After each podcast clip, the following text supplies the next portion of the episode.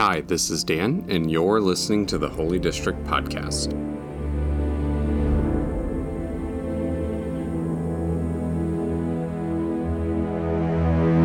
Welcome, everyone, to Holy Week. Um, it is Palm Sunday, and this week we will be doing something a little bit different. We'll be uh, releasing episodes every day as we lead up to Easter because this is a pretty important day for us in our faith. And so we're going to spend time this week um, in meditation, in reflection, and um, we know that sometimes it can feel difficult walking into um, holidays. How do we set our mind in the right place and uh, begin to focus on what we want to focus on? And so this week, we are looking at the seven final statements of Jesus on the cross as we head towards Easter and look towards that as our hope. And so every day, someone's going to be reflecting on a different statement of Jesus um, that he made when he was hanging there on the cross. And so we skip forward all the way to Good Friday. He's hanging on the cross and he is dying. Um, and then he makes these seven final statements. Um, I'm going to start reading in Luke 23, and I'm going to start um, in verse 32. Two others, both criminals, were led out to be executed with him. When they came to a place called the skull, they nailed him to the cross, and the criminals were also crucified, one on his right and one on his left. Jesus said, Father, forgive them, for they don't know what they are doing. And the soldiers gambled for his clothes by throwing dice. The crowd watched and the leaders scoffed. He saved others, they said. Let him save himself. If he is really God's Messiah, the chosen one. The soldiers mocked him too by offering him a drink of sour wine. They called out to him, If you are the king of the Jews, save yourself. A sign was fastened above him with these words This is the king of the Jews. In that section, um, I'm going to hone in on Jesus' statement there where he says, Father, forgive them, for they do not know what they are doing. And at this time, he's looking at the soldiers who had um, hung him, who had nailed him to that cross, and they're gambling for his clothes, and um, he's having compassion on them. And he's saying, hey, like, don't hold this against them, forgive them. Um, it's almost like they're cons- they're committing a sin of ignorance or um, omission would be the word where it's like they don't know what they're doing they don't know that what they're doing is wrong like there's wrong uh, deceitfully wrong acts or um, like commission sins of commission versus sins of omission um, where i don't know what i'm doing or i don't do something um, but commission is where i'm deliberately doing an act. And in this it's kind of like they they're doing it because they've been told and rome loves to make a spectacle of revolutionaries. They love to make a spectacle of people who try to go against them to show their might and their power. And so Jesus is seeing these soldiers act this out and carry it out, and he's having compassion on them. And he's saying, Father, forgive them, for they don't know what they're doing. Those people right there. Because traditionally, when you're hanging on a cross in Jewish culture, it's seen as a curse. And Rome would do this to put people up to discourage revolution. And they would put people up for everyone to see. You were fully exposed. You didn't have clothes, um, naked. You couldn't help yourself. You were break. Your legs were broken. You were slowly dying. It was a really painful um, t- form of torture on the cross as you're dying. And these were criminals in the eyes of Rome. Sometimes for the Jewish people, they were heroes because they were trying to fight back, but they were still cursed by God because, like, look, why isn't God saving them? Why isn't God doing anything about this? He's not saving his people. And so people would come out to mourn it and they would see the crowds, and that's, uh, they would see all this going. And yet here we sit with Jesus on the cross and he's looking at everything going around him. He's seeing the soldiers just carry out these orders. And instead of being angry, he says, Father, forgive them, for they do not know what they're doing. Um, like it was saying, traditionally, when you're the criminal on the cross, um, you you would call out, "May my death atone for the sins I've committed," because you feel that you're cursed, you feel that you're forgotten, you feel that you're left behind. Um, you're asking God to say, May this terrible death that I'm about to experience atone for all the sins and the bad things that I've done. And Jesus, instead, he's flipping the table here. And he's saying that um, I'm going to, instead of crying out because I've done nothing wrong, I'm going to forgive those who are doing something because wrong because they don't know they're doing anything wrong. It's kind of like um, I wonder, you know, Jesus. He's seeming to take this and he's um, displaying our human desire for revenge as weak, and um, he's flipping he's flipping the tables here. That um, we think we get justice by giving people what they deserve, and Jesus is saying we get justice by forgiving. Um, because just like the story he told, what I'm what I'm being asked to recognize is the wrong that I've done, or the wrong that others have done to me, is not as bad and hurtful as the wrong that I have done. Um, and I know, like when we talk about forgiveness, it can get sticky because then we want to ask hypotheticals. And um, I'm not here to deal in the hypotheticals. I'm talking about myself personally. And um, man, there's been some wrong things done to me. And yet I also recognize I have chosen to hurt people. I've chosen to speak mean words to people. And it's like the wrong that's been done to me um, sometimes feels like $10 compared to the wrong that I've done to others. And I want to genuinely believe that I'm a good person, but like I can see my own heart and my own motivations, and they're not always pure and they're not always right because I have this evil in me that I'm working on.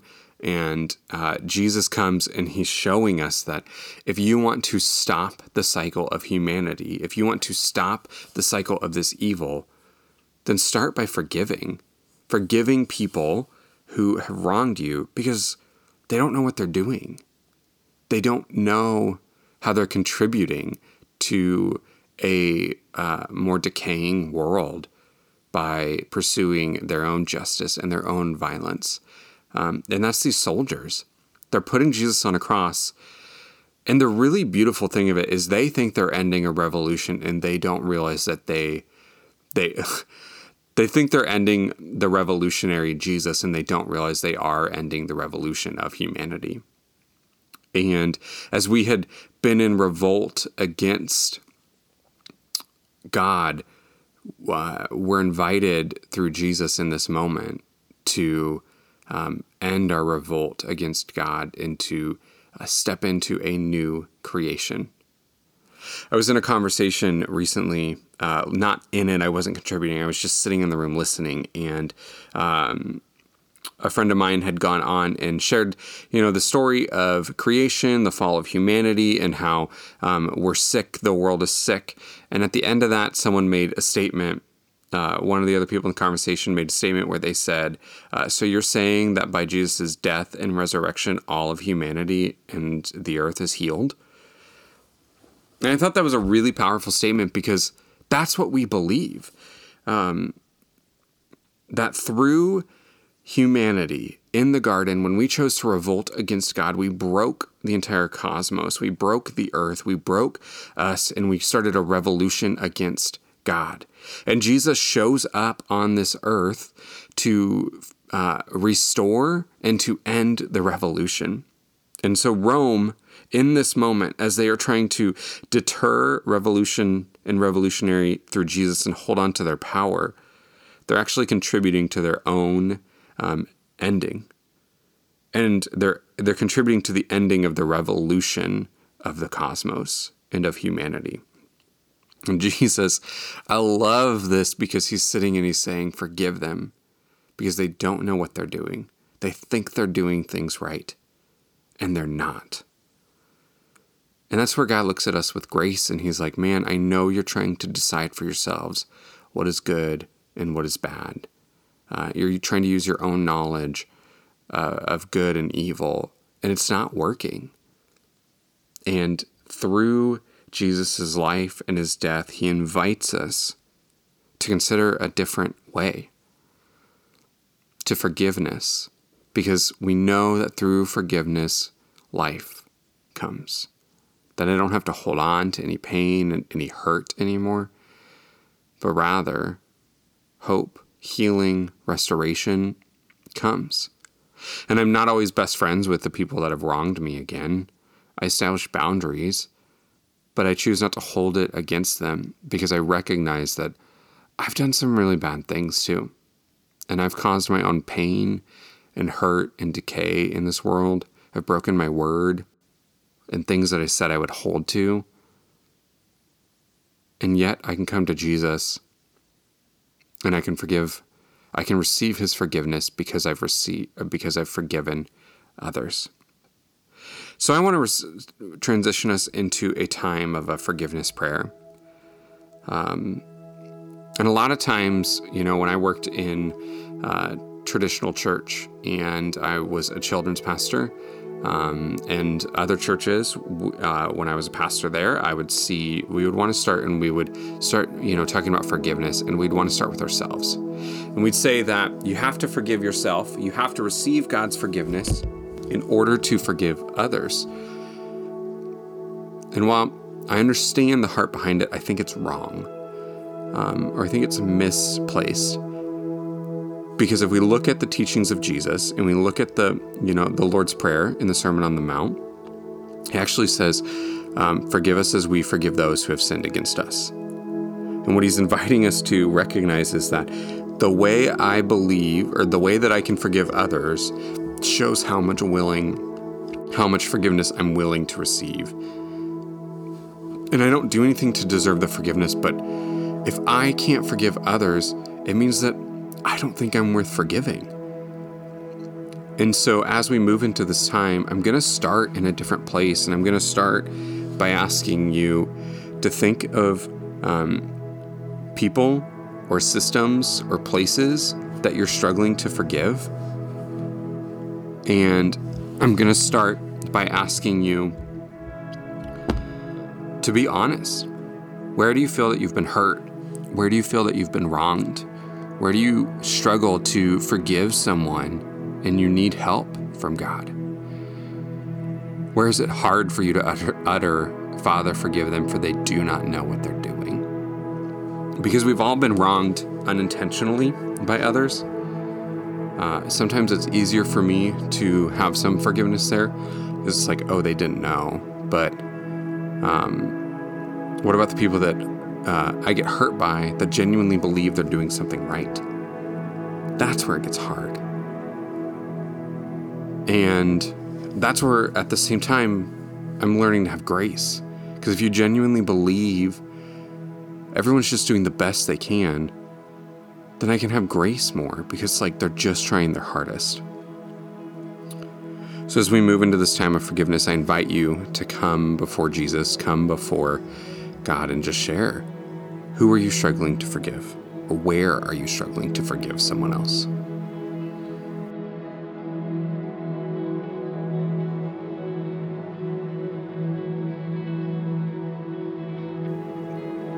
If I can't forgive others, I can't receive forgiveness.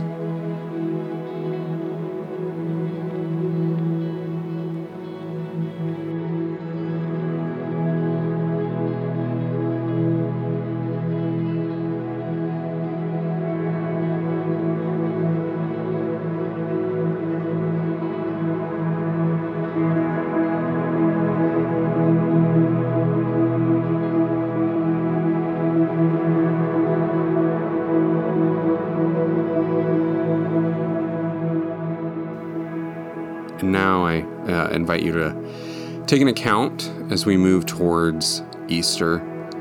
Uh, there's beauty at the end of the story. Through Jesus' resurrection, we believe that he is exalted and shown to be the Son of God, and that gives us our healing from our sickness. Um, so, where do you need to ask for forgiveness? Where have you made mistakes or feel still in revolution against God.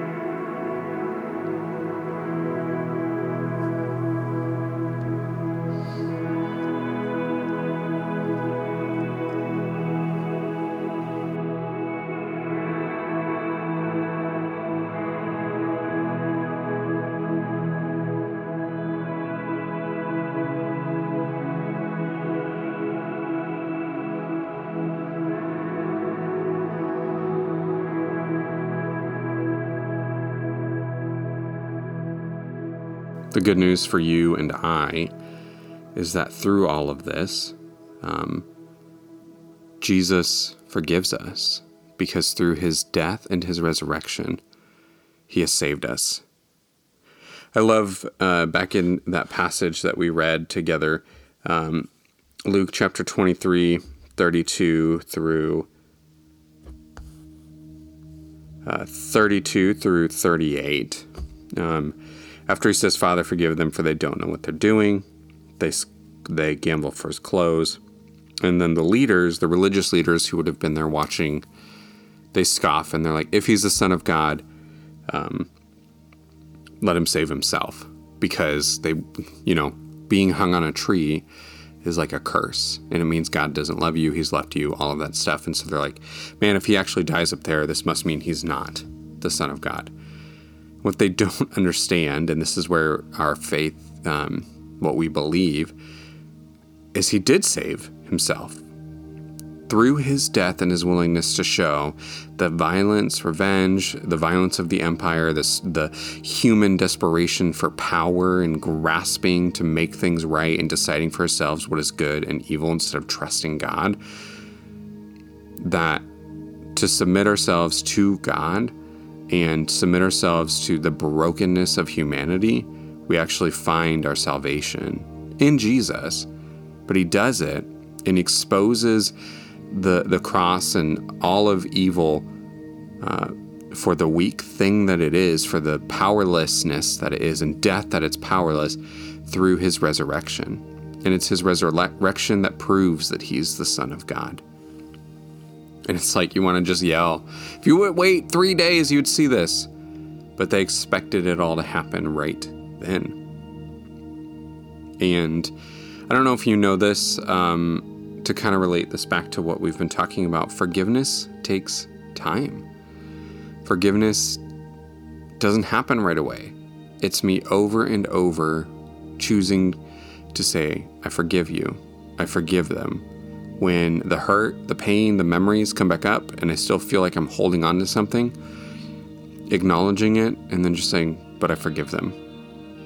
And that's how I forgive others. That's how I can receive forgiveness from others.